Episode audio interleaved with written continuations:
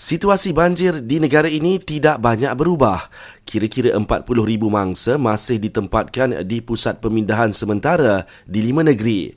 Johor mencatatkan hampir 40,000 mangsa dengan Batu Pahat kekal sebagai kawasan paling teruk terjejas.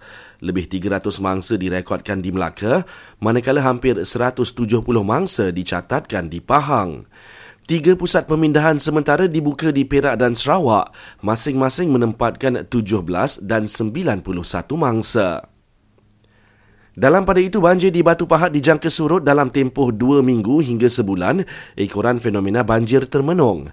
Exco Negeri Johor berkata situasi itu bergantung kepada cuaca dan tindakan Jabatan Pengairan dan Saliran Johor yang telah menempatkan pam air di beberapa lokasi. Kementerian Dalam Negeri maklumkan hampir 30% kad MyKit belum dituntut oleh ibu bapa.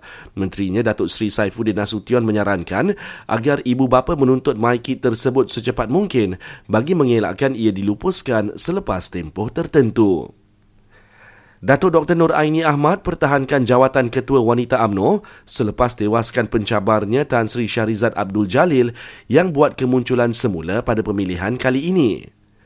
Akhir sekali Majlis Pimpinan Tertinggi Bersatu menolak peletakan jawatan Tan Sri Muhyiddin Yassin sebagai Presiden parti tersebut.